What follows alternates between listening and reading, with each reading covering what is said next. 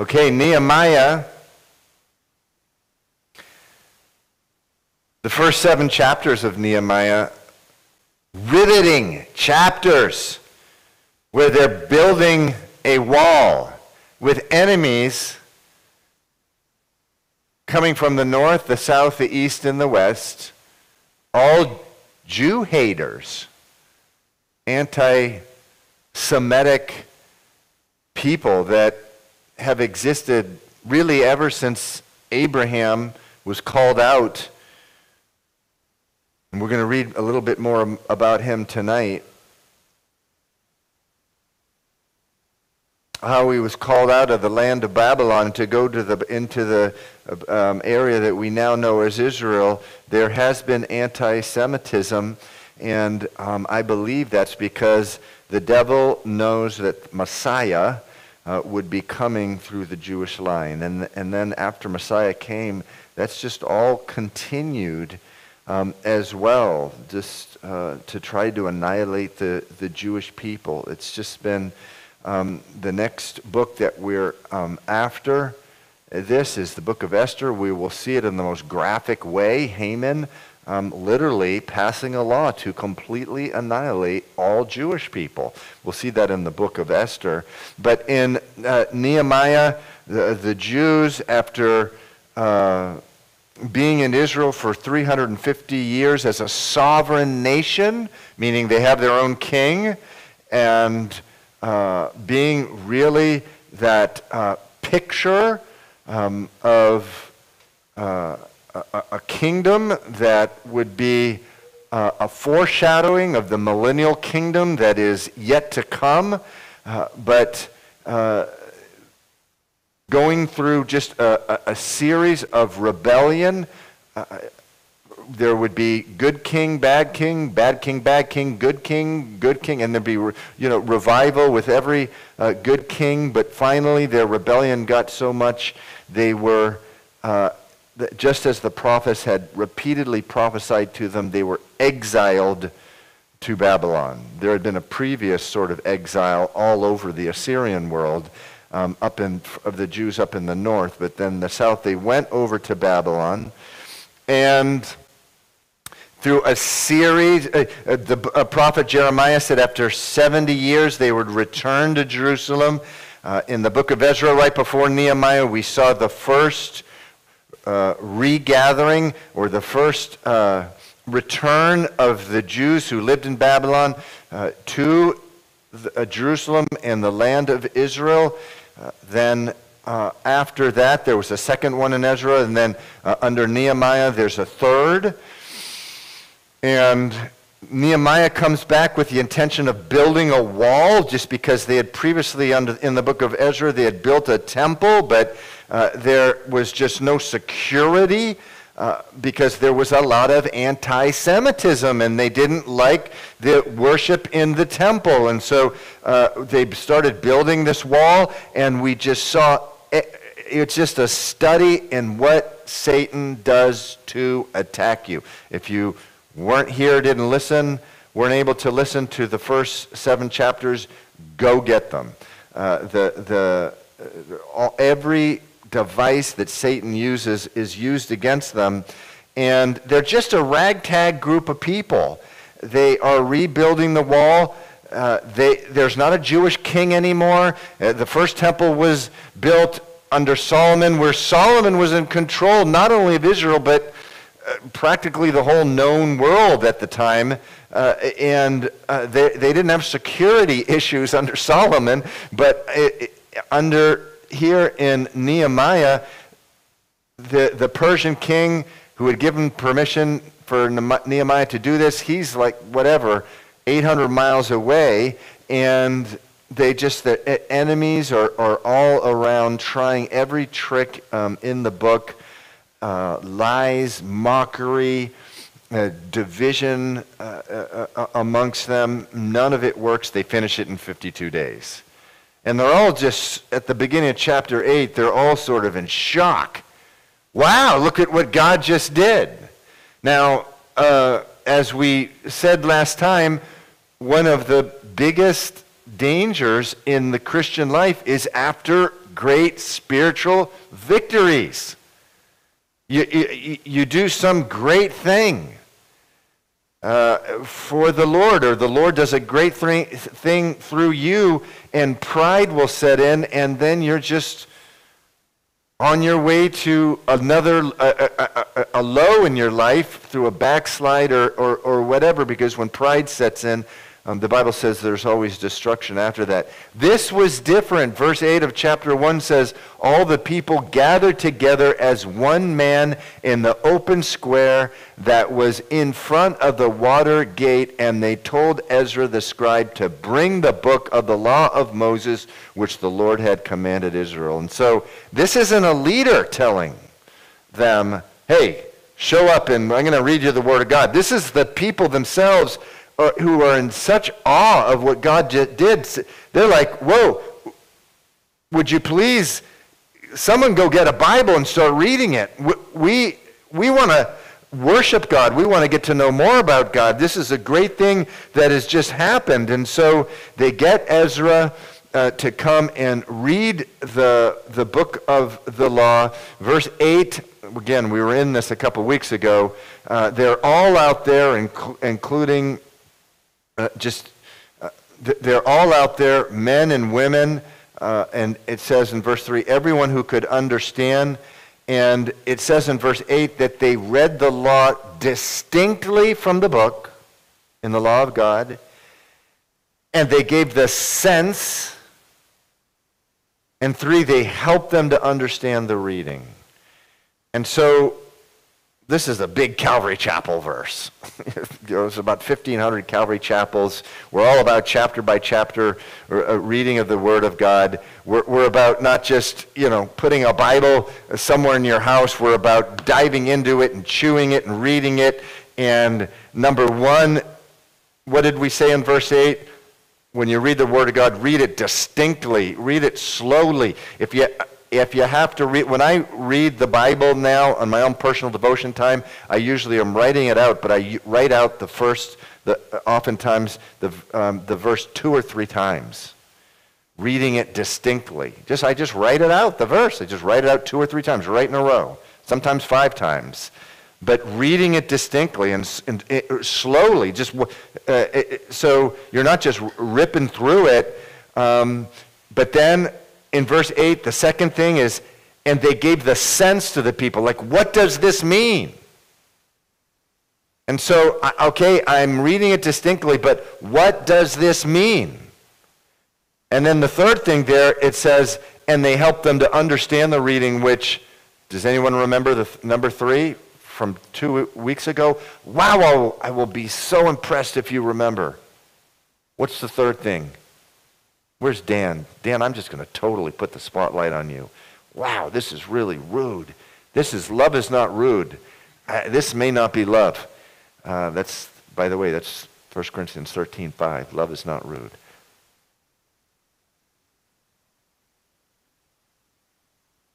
What, what, what did you say? The first two are read distinctly. The second one is you give the sense, meaning you understand what it means. And the third one is, oh, come on. Application. Application, that's right. And so, uh, for example, you know, the, the, the, just an example of application would be um, just as just as I just mentioned, I said you read distinctly. A, a, a way to to apply that particular verse to you is just what I said. You guys need to get up in the, uh, in the morning and maybe you can read and, and write it three times. That's an example of applying what the Word of God says. Uh, and, and so anytime you apply what the Word of, uh, uh, uh of God says, that's, that's what it means. It's a, if, for example, if the, if the verse says, humble yourself before the sight of the Lord, an application might be, you get on your knees and you humble yourself and say, God, uh, what do you, I, am I, I, don't understand. I'm, I'm, I'm fragile. I'm, I'm weak. Show me what to do. That's an example of application. If the Bible says you should be kind, the, the application part should be, you know, you go to your wife and you say, hey, honey, can I do something for you? That's kindness. And so that's the applying part. So three things so important that churches do and that you do when you read the Word of God. Number one, read it distinctly, carefully, slowly. Number two, give the sense, meaning, what does this mean? And number three, application. So now you've told me what it means. What is that, you know, how do you apply that? The Bible says love suffers long. Best application I think of, especially since my, uh, uh, my daughter just gave birth today to my fourth grandchild. Her name is, um, don't tell me, Noelle Juliet. Her name is, no, but long suffering, long suffering. Best example is someone staying up all night with a sick, crying child. She's not sick, but a, a, a, sick, crying child suffering long rather than saying, I'm just done with this. Um, I, I'm taken off now. No, that's not what a loving mother does. They suffer long. But that's the application part. The reading distinctly is okay, long suffering, suffering long. That's reading distinctly. The meaning is you suffer a long time with someone. That's the meaning. The application is mom stays up all night with her baby. Does everyone get me before I go on? That's what verse 8 means. It's a big Calvary Chapel verse, to say the least. Um, and then it says, so the, he's reading through the law. Verse 9 says, Nehemiah, who was the governor, Ezra the priest and scribe, and the Levites who taught the people and all the people, said, this day is holy to the Lord. Do not mourn nor weep. For all the people wept when they heard the words of the law. And then he said to them, Go your way, eat the fat, drink the sweet, send the portions to those who have nothing for, not, uh, for whom nothing is prepared, for this day is holy to our Lord. Do not sorrow, because the joy of the Lord is your strength. And by the way, I didn't plan this. I mean, just the fact that I've been teaching about the joy of the Lord on Sunday for three Sundays, I did not plan this out. The Lord did, though. The, the joy of the Lord is your strength. And so, what's going on now? These people, they're so in awe of what the Lord has done. They're like, someone grab a Bible and start reading it. They're hearing the reading of the Bible. They realize they fall so short of what the Bible is t- telling them, they start weeping. They start weeping, and uh, the, the Levites and others show up, and they're like, wait a second here. Don't weep. This is a day of celebration. This is a day of celebration. So, um,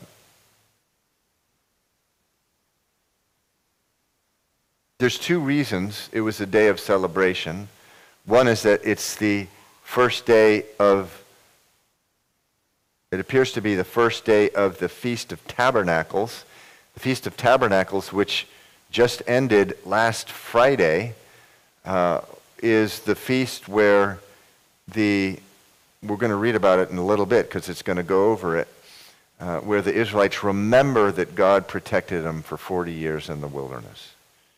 Now, it's really interesting that this invasion of Israel happened at the very tail end, or as the tabernacle, Feast of Tabernacle was just finishing up. Uh, that's when they, the, the, the, terrorists poured over the border in, uh, from the Gaza Strip and, and started uh, killing people last, um, last Saturday. Uh, same time. We're in it right now.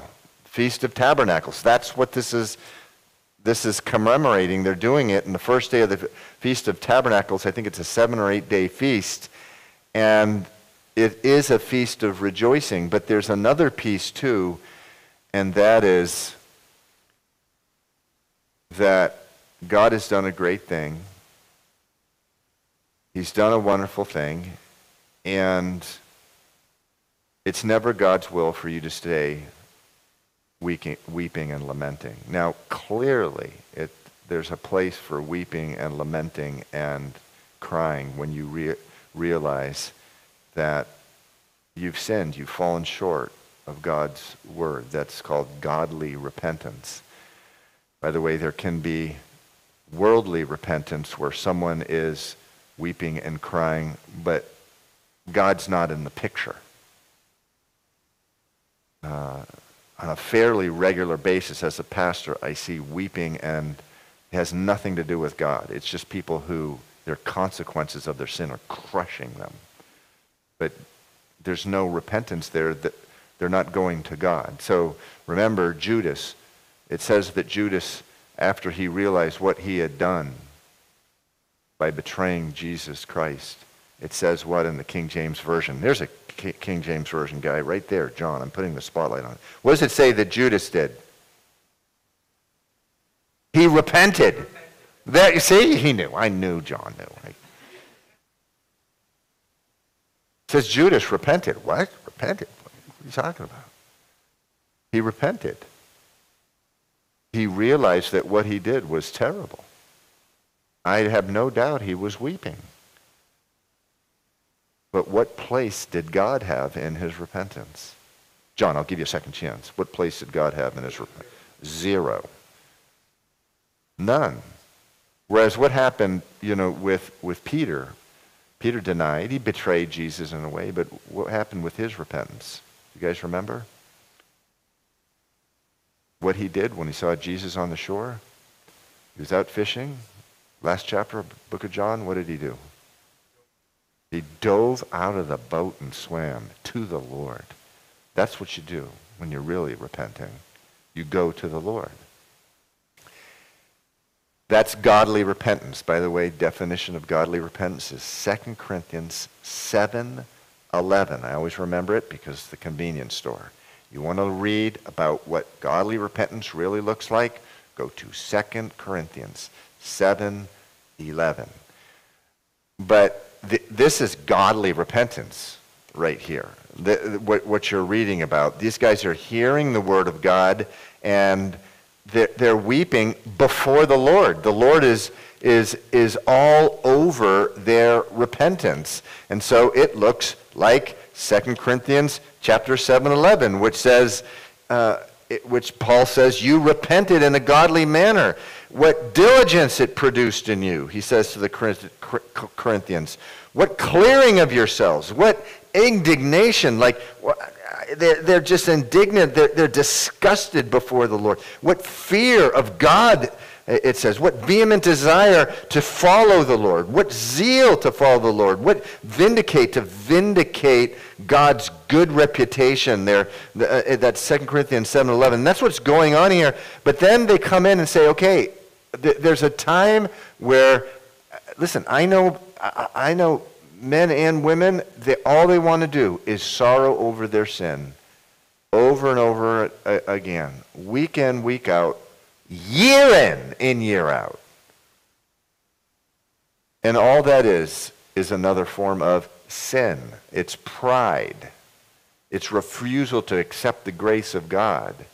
When you just continue mourning over your sin, even though you've repented, you've left it, it's your pride that's preventing you from just accepting the grace of God and moving on with the Lord. And so they come in and they said twice, verse 9 and verse 10, they say, Do not weep, this day is holy. Now, some of you have heard me say this before. Uh, well, they say, they say, Do not weep, this day is holy, and then at the end of verse 10, because the joy of the Lord is your strength. I've heard, I, I've heard throughout my Christian life an expression God is more concerned about your holiness than about your happiness. The statement makes absolutely no sense. biblically. The reason is what is holiness? God. Did you say God? What is holiness? God is holy. Who is God? Who's the Son of God? The second person in the, tr- in the Trinity. Jesus Christ. And what's the quote I've been quoting from Jesus? John chapter 15. He says, I've told you all this stuff. John chapter 15, I think it's verse 11. What was the reason? You guys remember? That's right. I've told you all these things. He's just about to be crucified. He's just about to be crucified. And what does he tell them in John chapter um, 15, verse 11? I've told you all these things so that my joy may remain in you and that your joy may be full. So it makes no sense to say that God cares more about your holiness than your happiness because happiness is holiness. Is everyone following me? Because holiness is Jesus. If you want to know what holy looks like, who do you look at? Don't look in the mirror. Look at Jesus Christ. And every attribute of Jesus Christ, that's what holiness is. And if he is saying, my joy, I want you to have my joy. And then he repeats it, and uh, he repeats the exact same thing in uh, John chapter 17, verse 13, as he's praying to the Father. He's referring, he wants them to have his holiness. John chapter 17, he's praying to God the Father. And in verse 13, he says, he says he's talking to, uh, to his father. He says, I, I uh, my objection for speaking to them, the, uh, to the world, was that they may have my joy fulfilled in themselves. So, and, and, and then it says in Matthew 23, verse, ooh, Matthew 25, uh, verse 23, uh, the parable of the talents. Um, you know this one where the, the people, uh, the guys who got the talents and actually went out and made more talents, and he received them and he says, enter into the joy of the Lord. He didn't say enter into the misery of the Lord. The joy of the Lord. So saying that God is more concerned about your holiness than your happiness makes no sense because part of his holiness is his joy. And, and so they're telling the people, look, this day is holy to the Lord. God is filled with joy, and therefore do not mourn nor weep. Instead, go your way, eat the fat, meaning the barbecue. And what's the most expensive piece of, of beef? What's the most expensive beef? Uh, um, the what? Wagyu beef? Stephanie, do you agree? What's the most important cut of beef?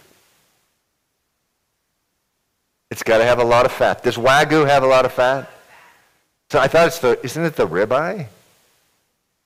With a lot of fat. It's, it's the pieces with a lot of fat. It's like to get the good stuff. Go have yourself a party with me. I'm at the party. I'm at the, uh, what's that? Does that have a lot of fat?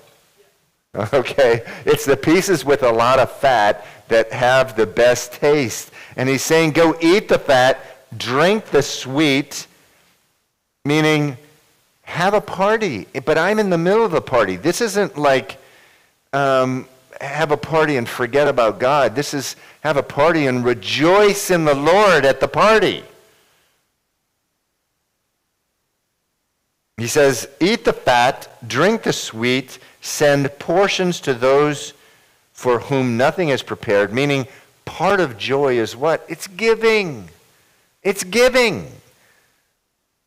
Says, you, you know, don't sorrow, be filled with joy, give to people who don't have, for nothing is because, verse 10, this day is holy to our God. Do not sorrow, for the joy of the Lord is your strength. Listen.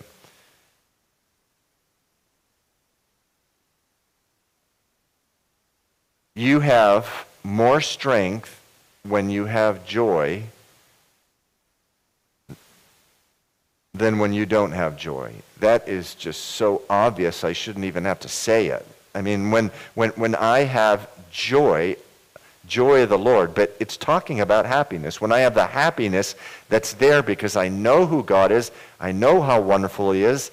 Uh, on Sunday morning, I have a lot of joy often um, uh, going into the service because, wow, the Lord has just spoken a word to me, and it's just gives me so much joy, which allows me to just have a lot of strength for ministry. The joy of the Lord is your strength.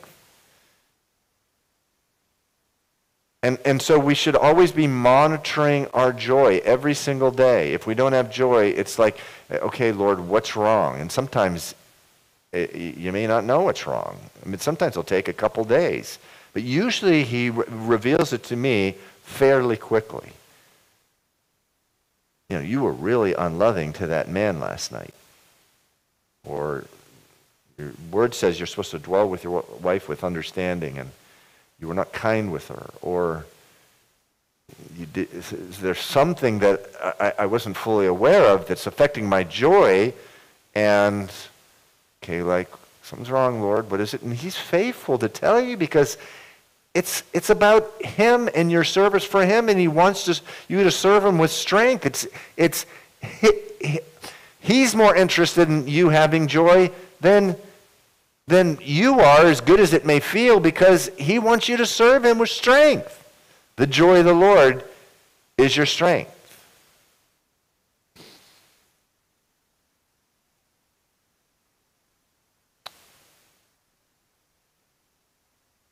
Verse 10 So the Levites quieted all the people, saying, Be still, for the day is holy, do not be grieved. And all the people, verse 12, went their way to eat and drink to send portions and rejoice greatly. So this is awesome. They actually obey. They actually obey. They recognize that their sorrow was sin. It was, it was misrepresenting the Lord. It wasn't holy.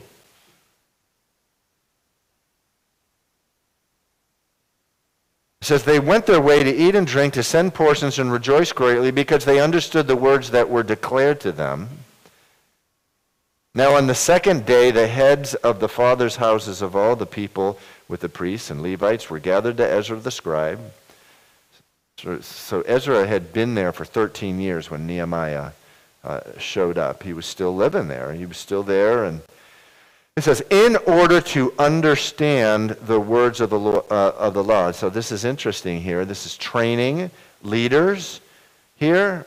It says, the heads of the fathers' houses of all the people with the priests and the Levites gathered to Ezra in order to understand the words of the law. So part of what I do as a pastor is I teach leaders and I, and I disciple leaders the, the, the, elders, of course, they're all discipling me too, but, but, but uh, I'm, I'm, teaching them about the word of, uh, of the Lord in order to, so that they can go out and teach the word of the Lord to others. And the reason that, the, the number one reason, and we say this a lot, that we have a nursery and a Sunday school is a recognition that the best thing that we can do for kids is to teach their parents the Word of God over in the Longwood Hall. Because if we teach their parents the Word of God, those parents are going to be better parents to those kids. So that's the number one way we can love kids is to free their parents up so their kids aren't by them squir- you know, squirming and you know, they're losing, they can't pay attention because their kids are doing this or that. If we can build them up, you can build them up, they're going to be so much better. The, the thing, the, I always think of single parents, single moms, a lot, where you know, it's very, very difficult being a single mom. If you get a single mom in Longwood Hall on Sunday morning and teach her the Word of God in such a way where her, her, her kids are, are, are not there, And we have some single moms with like multiple kids uh, uh it, that, that it's, it's really, really hard. And, but you got to get those kids away from her and teach her the Word of God. That's going to be the best thing that we can do for those kids is to do that with their mom. She's just going to be a better mom, or if it's a single dad, a better dad. But if, a married couple as well. It's the best thing that we can do for them. Of course, we're also wanting to feed the Word of God to the kids. However, that's not primarily our responsibility. It's the parents' responsibility to feed the Word of God. And, and, and, and parents, you should not be relying on the church to feed your kids the Word of God. It's your responsibility. Now, it's great that we can do that, and it's a privilege that we can do it. We're doing it tonight. But, but, but um, we want to train you so that you are feeding them the Word of God in, in the home. I can tell you right now, there's going to be more influence long term in their life by you teaching them the Word of God more than the Sunday school teachers teaching them the Word of God. That's just a flat out fact. I know it's just a fact, uh, which which I know, and that's what is going on right here uh, in verse. Uh, where was I? Was it was that 13? Yeah. So so all the heads of the houses were being trained on how to teach the Word of God. Verse 14, and they found written in the law which the Lord had commanded Moses that the children of Israel should dwell in booths during the feast of the seven months. So this is the Feast of Tabernacle, just ended last Friday again. This is when, and when we were in Miami Beach, uh, we lived, we, we helped plant a church um, in Miami Beach. They're having their 30 year anniversary. God willing, Seppi and I will be going down there next month. Um, we showed up two months after the church, and one of the things you see in Miami Beach are uh, during the Feast of Tabernacle, there are a lot of Jewish people. So they have these little booths outside their home, and they're made out of palm trees, and the kids and stuff just live in these things. Um, right, it would have been there. If you went around Miami Beach last week, you would have seen these things because there's a huge Jewish population um, in Miami. I don't know if they do it up in Brookline and other places where there's a lot of Jewish folks. I, I, I suspect that they really do. Um, but that's what they did. They used to live in these booths, and they would you, you see through to the stars. And what it represented was that time that the, uh, the Jews were in the wilderness for 40 years, but God was faithful and He kept them. God was faithful and he kept them those 40 years. And it, it, it's, so, it's so important um, for you and me just to remember the faithfulness of the Lord because when we're in the middle of chaos and stuff, um, the, the devil just brings in lies like, Who is your God? Well, here's my God. This is what he's done. So they start listing out um, all those things. Um, so verse 15 and, and says, And that they should announce and proclaim in all their cities and in Jerusalem, saying, Go out to the mountain, bring olive branches, branches of oil trees, myrtle branches, palm branches, and branches of leafy trees to make booths as it is written. So you can go to Leviticus five years ago or whenever it was, we're in Leviticus, we read all about it. Feast of Tabernacles, one of the three feasts that um, the Jews were required to, uh, I believe it's one of the three feasts, they were required to, every Jewish male 18 and above was required to go to uh, Jerusalem to celebrate. Verse 16 Then the people went out and brought them and made themselves booths, each one of the, uh, on the roof of his house or in their courtyards, or the courts of the house of God, and in the open square of the water gate, in the, in the open square of the gate of Ephraim, so that the whole assembly of those who had returned from the captivity made booths, or you can just say little houses.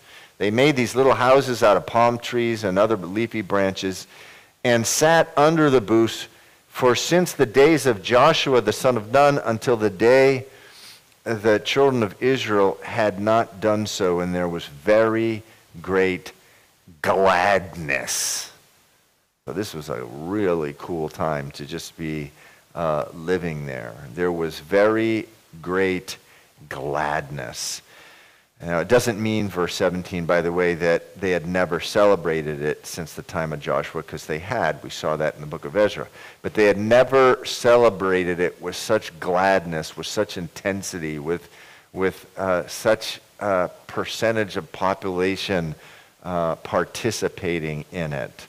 Verse 18 also, day by day, from the first day until the last day, he read the book of the law of God. They kept the feast seven days, and on the eighth day there was a sacred assembly according to the prescribed manner.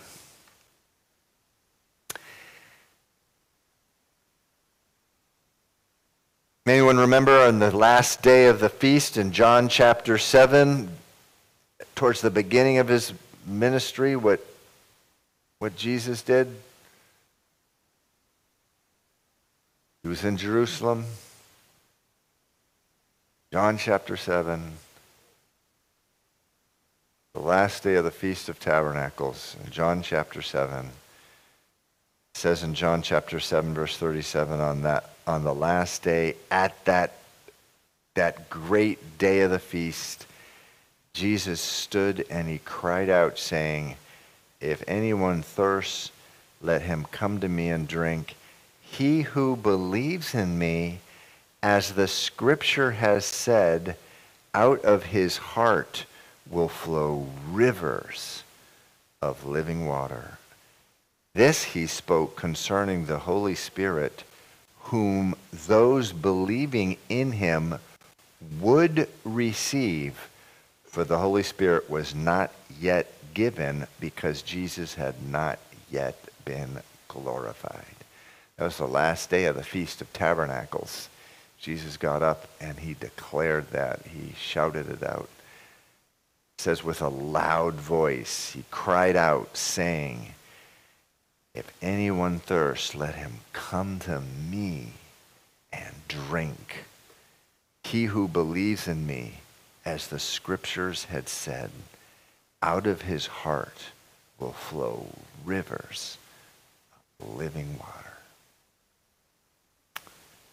on the last day of the Feast of Tabernacles, the two priests got these huge jars of water. Remember what happened in the wilderness? There was no water, and uh, Moses spoke to the rock, or Moses rather hit the rock, and the water flowed forth. And so part of the faithfulness of God was supplying the remember this is Feast of Beasts, uh, uh, um, Feast of, uh, it's the, rather it's the Feast of Booths, of Tabernacles. They had built these little houses out of branches, and to commemorate how God was faithful in the wilderness for 40 years, one of the ways he did that was providing water. So the, these two huge jars, right in the temple, they would pour out the water. And so as the people are looking at that, Jesus is saying, come to me for living water. So um, he is a fulfillment of that feast. Many people don't think it's been fulfilled yet, and therefore Jesus will come on his return during the Feast of Tabernacles. But uh, I don't know. Jesus says, You don't know the day, the hour, or even the season. So I don't uh, ascribe to that theory. But uh, that's, that's what um, that's what is going on now. And it says there was just great gladness, great gladness in the land. Chapter 9 of Nehemiah. Now, on the 24th day of this month, the children of Israel were assembled with fasting and sackcloth and with dust on their heads. So, this is not too long after that. They're really they're growing in the Lord. And when you start growing in the Lord, you start realizing wow, there's some real true garbage in my life, I mean, that I need to get rid of. And that's what happened.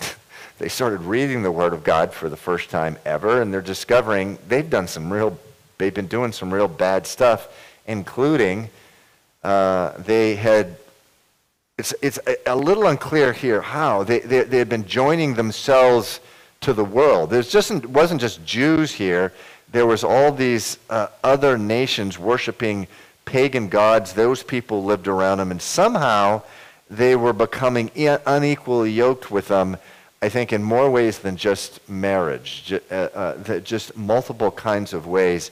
Verse 2 says, Then those of, of Israelite lineage separated themselves from all foreigners, and they stood and confessed their sins and the iniquities of their fathers. And they stood up in their place and read from the book of the law of the Lord their God for one fourth of the day, and for another fourth they confessed and worshiped the Lord their God. That's a pretty cool scene there. They're reading the Bible for one fourth of the day, and the next fourth they're they're just worshiping the Lord. There's a response to it. You know, at uh, I I um, I I invite you, please, if you're able, to join us Sunday morning at, at prayer at 9.30 a.m. It's a wonderful time. It's my favorite day. It's my, it's my favorite time every week. My favorite time is 9.30 a.m. prayer. We're crying out to the Lord. It's a powerful time. One of the things that we pray for uh, on Sunday mornings is what happens in the food court after the service. And I got to tell you, if all people are doing are talking about the football game that's coming up that that that afternoon, uh, or they're talking about what they did this week, or they're talking about what happened at their work. If that's it, if that's all that's going on, I failed. I didn't, I, I, the, the, the sermon, the message was not, I shouldn't say I, necessarily I failed, but, but it's it, it clearly what the Lord wants to happen didn't happen. He wants a response of worship. He wants a response of praise. He wants people, notice here, it says the first fourth they read the Word of God, the second fourth they confess and they worship, and, and just spilling out into the, uh, into the food court. And we pray at the 930 prayer, Lord, that the worship service would just continue in the food court. And as people go home, we get so religious, we feel justified, and we check off a religious checkbox because we just sat in a worship service and heard the Word of God. God's intention for the worship service is that it spill out into the food court, into our lives, into our homes after. And that's what's going on here. It's just a beautiful thing. There's a, a tremendous work of God going on. Verse 4 Then Jeshua, Bani, Kadmiel, Shebaniah, Bunni, Sherebiah, Bani, and Chenani stood on the stairs of the Levites and cried out with a loud voice to the Lord. And the Levites, Jeshua, Kadmiel, Bani, Hashabniah, Sherebiah, Hodijah, Shebaniah, and Pethahiah said. So the rest of this chapter is a prayer to God. Now, I haven't checked out myself, I've heard that this is the longest prayer in the Bible. Uh, unless, I don't know, unless you consider something like Psalm 119 a prayer. I don't really think Psalm 119, Psalm 119 is a song to God, but this is more a, a prayer to the Lord. Depends, I guess, how you're defining prayer. But, you know, when you see prayer, here this particular prayer, I always say when you see a prayer, study it.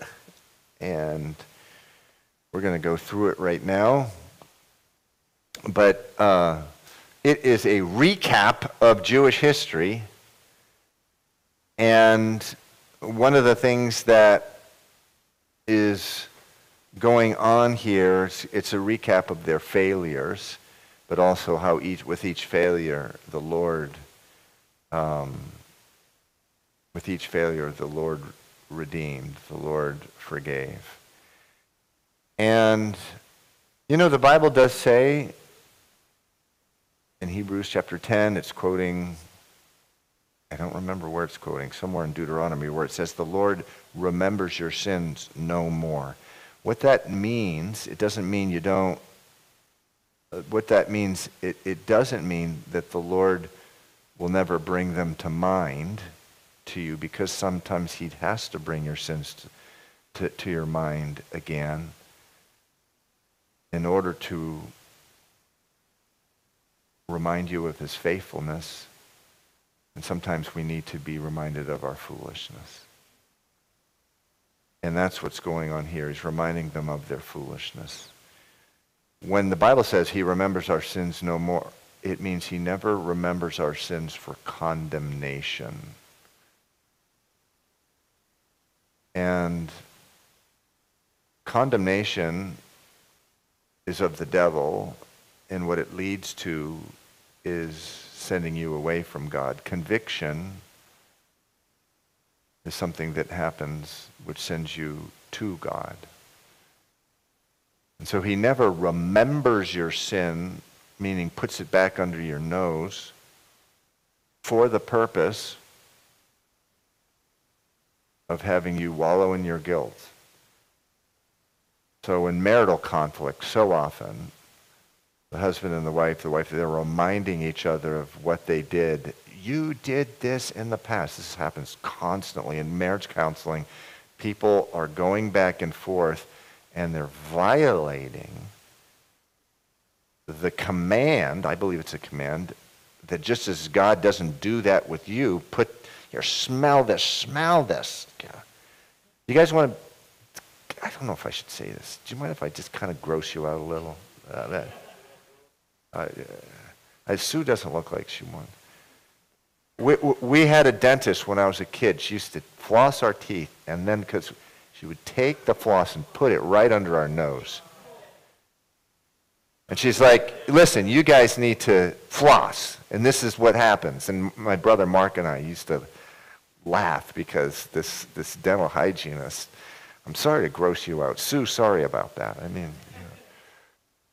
but um, but the Lord doesn't put our sin under our nose or whatever for the purpose of driving us to condemnation. But from time to time, He does to show us our foolishness. And the same concept, by the way, is in the book of Deuteronomy, where Moses is pleading with them, listen, when you go into the when you go into the promised land, please obey the Lord. And I think it's in chapter 9 where he says,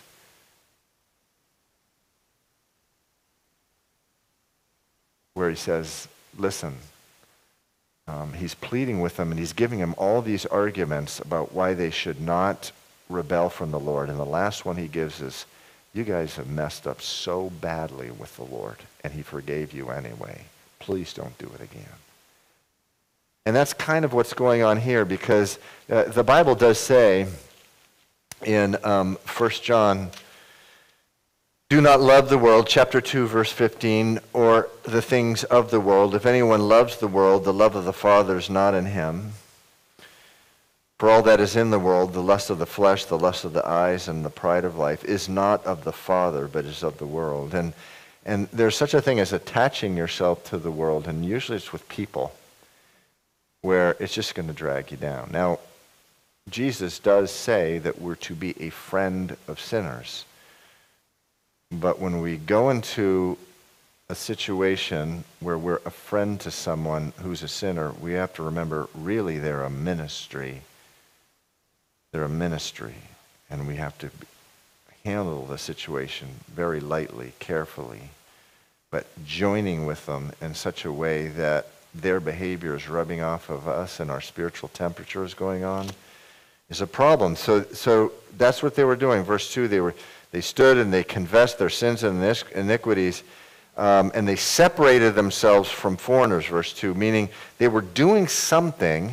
I don't know, they, were doing something, participating in pagan feasts or whatever, that was um, really not okay. And so in verse 5, this is what they pray Stand up and bless the Lord your God forever and ever. Blessed be your glorious name, which is exalted above all blessing and praise. You alone are Lord. You have made heaven, the heaven of heavens, with all their hosts, the earth and everything on it, the seas and all that is in them, and you preserve them all. The host of heaven worships you. And so you can see the Lord's Prayer, right? Which is an abbreviated version of this. Our Father who art in heaven, hallowed be thy name. And, and, and just that the whole world would, be, would hallow you. Verse 7 You are the Lord God who chose Abram and brought him out of Ur of the Chaldeans and um, gave him the name Abraham, meaning completely by grace. Abraham's family worshiped pagan gods. He just brought him, um, he chose him and brought him out of Ur, meaning he got, got him to leave the world. And I guess they had been joined to the world. And they, they had been joined to the world here at the beginning of chapter 9. Somehow they were linked to the world or to the worldliness uh, uh, uh, of things, and, and, and they're reminded, wow, this is, you brought Abraham out of uh, the land of Ur for the purpose of, of him breaking from that. Verse 8, you found his heart faithful before you and made a covenant with him to give the land of the Canaanites, the Hittites, the Amorites, the Perizzites, the Jebusites, and the Girgashites, to give it to his descendants. You have performed your words, for you are righteous. Meaning that land which even today, this whole thing in Israel, it's all about a dispute between probably the descendants of the Canaanites, the Hittites, the Amorites, and, and the Jews. They were eventually uh, the Jews came in and possessed. Verse 9 You saw the affliction of our fathers in Egypt and heard the cry by the Red Sea. You showed signs and wonders against Pharaoh, against all his servants, and against all the people of the land. And for you knew that they acted proudly against them, so you made a name for yourself as it is this day. So when the Lord brought the Israelites out of Egypt with those 10 plagues. Remember when they uh, crossed, before they crossed the Jordan, two spies went into Jericho, and all the people already knew about God because God had done all these incredible miracles uh, in Egypt. That's what it's referring to there. Verse 11 You divided the sea before them so that they went through the midst of the sea on the dry land, and their persecutor and their persecutors you threw into the deep as a stone into the mighty waters. Moreover, you led them by day with a cloudy pillar, and by night with a pillar of fire, to give them light on the road which they should travel. Listen, Calvary Chapel, from time to time you need to just pause in the middle of your fear and anxiety and remember how the, the faithfulness in the Lord, those mile markers, those uh, times in your life where the Lord was so faithful. Verse 13, you, uh, you came down also on Mount Sinai. You spoke with them from heaven and gave them just ordinances and true laws, good statutes and commandments. Uh, you made known to them your holy Sabbath and commanded them precepts, statutes, and laws by the hand of Moses, your servant. So the Sabbath was implemented during the wilderness time after they had escaped, uh, not escaped, were delivered from Egypt. Verse 15, you gave them bread from heaven for their hunger, referring to manna, and brought them water out of the rock for thirst, and told them to go in to possess the land, which you had sworn to give them.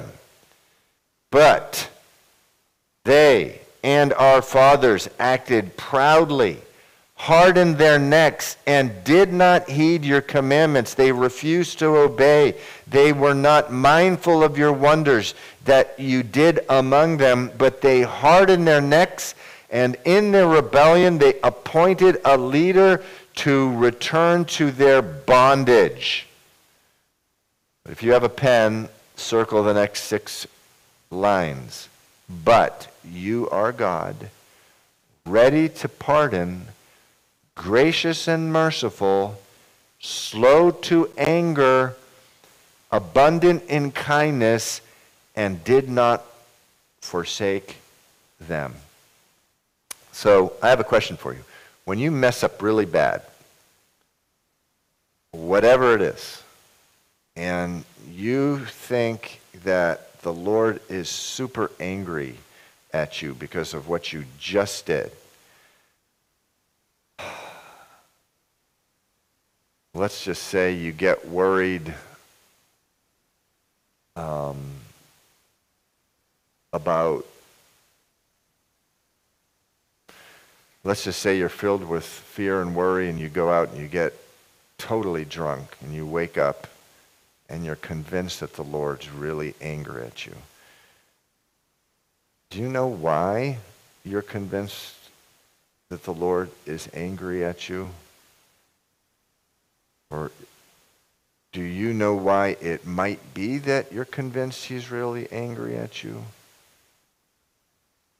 Anyone want to guess? Uh, maybe. What? Shame? Okay. Pride?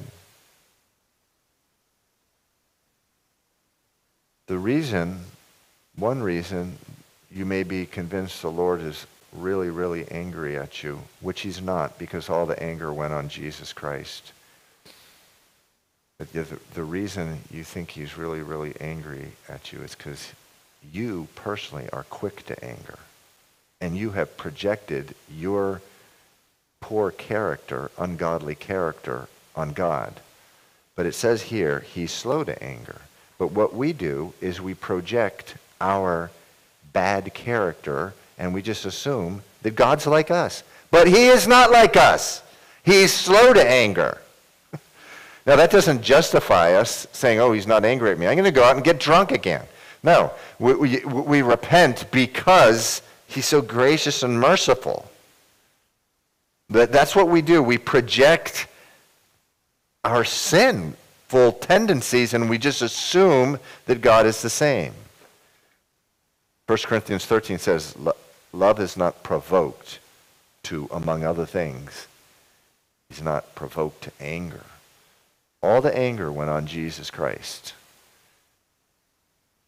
That's not the basis that he deals with you anymore. He deals with you with different things. Now, he may chasten you and he may have to kick your behind bad. And that may be real painful. But it's not really an anger thing anymore. It's a loving God giving you a whooping. It says he is ready to pardon, gracious and merciful, slow to anger, abundant in kindness. Is this awesome or what? He is abundant in kindness. And he did not forsake them. Even when they made a molded calf for themselves. That's pretty bad. I mean, that's like exceedingly bad. They made a molded calf for themselves after he had rescued them from slavery, the bondage of slavery. Moses is gone for however many days he was gone. They're like, I don't know what happened to Moses. Let's, Aaron, make us a calf. They made a calf for themselves and said, This is your God that brought you up out of Egypt and worked great provocations. Yet in your manifold mercies, you did not forsake them in the wilderness. The pillar of the cloud did not depart from them day by day to lead them on the road, nor the pillar of fire by night to show them light and the way they should go. You also gave your good spirit to instruct them that's very interesting there, especially in light of what we just read. It says, we do not have the Holy Spirit inside of us until Jesus was glorified, but the Holy Spirit still prior to Jesus coming instructed his people. He may not have been inside of them, but he instructed his people and did not withhold your manna from their mouth and gave them water for their thirst. Forty years you sustained them in the wilderness they lacked nothing. Their clothes did not wear out, and their feet did not swell. Moreover, you gave them kingdoms and nations, and divided them into districts so that they took possession of the land of Sihon, the land of the king of Heshbon, the land of Og, king of Bashan. You multiplied their children as the stars of heaven and brought them into the land which you had told their fathers to go in and possess.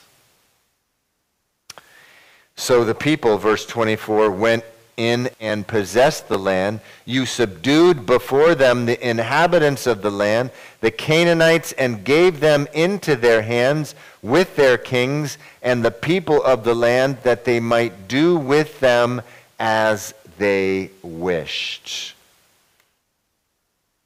And they took strong cities and a rich land, and possessed houses full of all goods cisterns already dug, vineyards, olive groves, fruit trees in abundance.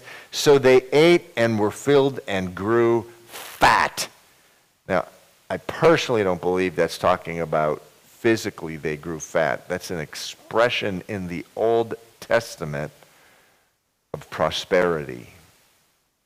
And delighted themselves in your great goodness. We're going to stop there. Uh, Matt, can we have someone uh, switch with Nadia so she can come do a worship song? Matt Harris, can you do a worship song? Uh, you know, the, the Bible doesn't teach that we should be ascetics. So, an ascetic is someone who thinks if you're really spiritual, you will live basically uh, in such a way that you never have a big barbecue. You never, uh, you know, you don't, uh, if you have a car, it's got to be at least a year before the year 1995. Um, if you go on a vacation, the most that you uh, could ever do is maybe uh, stay at your grandmother's house and not spend anything. Right here, it's very clear. He says, He gave them vineyards, olive groves, fruit trees in abundance. They ate and filled and grew fat. Now, the Bible has some really direct things to say from Genesis to Revelation about giving richly to the Lord. Giving to the point of being, it's, if it's not hurting, that's, it's a problem. That's what the Bible teaches. Now, I gave three sermons at the beginning of this year if you want to know more on that. But, but the Lord is into blessing us now, it may take some time before you're blessed in the way that you have a vineyard and an olive grove and this type of thing, but that's what the Lord, as a general rule, that's what He wants for His people. He wants to bless them with these things. And uh, this is not a, a, a, sermon about go off, you're going to get a Maserati someday. But, but, but um, uh, because that can do a lot of damage unless it's the will of God. If it's the will of God, whatever, okay, you may be one out of the one billion Christians he saved that he wants a, a Maserati. But um, uh, it's important to understand that the Lord loves to bless, and, and, and the reason he gives the structure of a family and a father and a mother and kids, a father loves to bless his kids with this kind of thing. He does. It's no different with the Father in heaven to give good gifts to you. And so, this prayer, he's reminding them of the goodness of God and how wonderful God is. And just declaring that. So important, Calvary Chapel, to make that a part of your prayer life. Just thanking the Lord. Thanking the Lord and writing it down. I, one of my prayer journals. I have a bunch of journals. It's just listing out, the, um, putting the day uh, and the month and the year and writing out on that day something that I'm thankful for that what the Lord is doing and has done. It's important, uh, not necessarily that you do it in that form, but that you make that a part of your prayer life.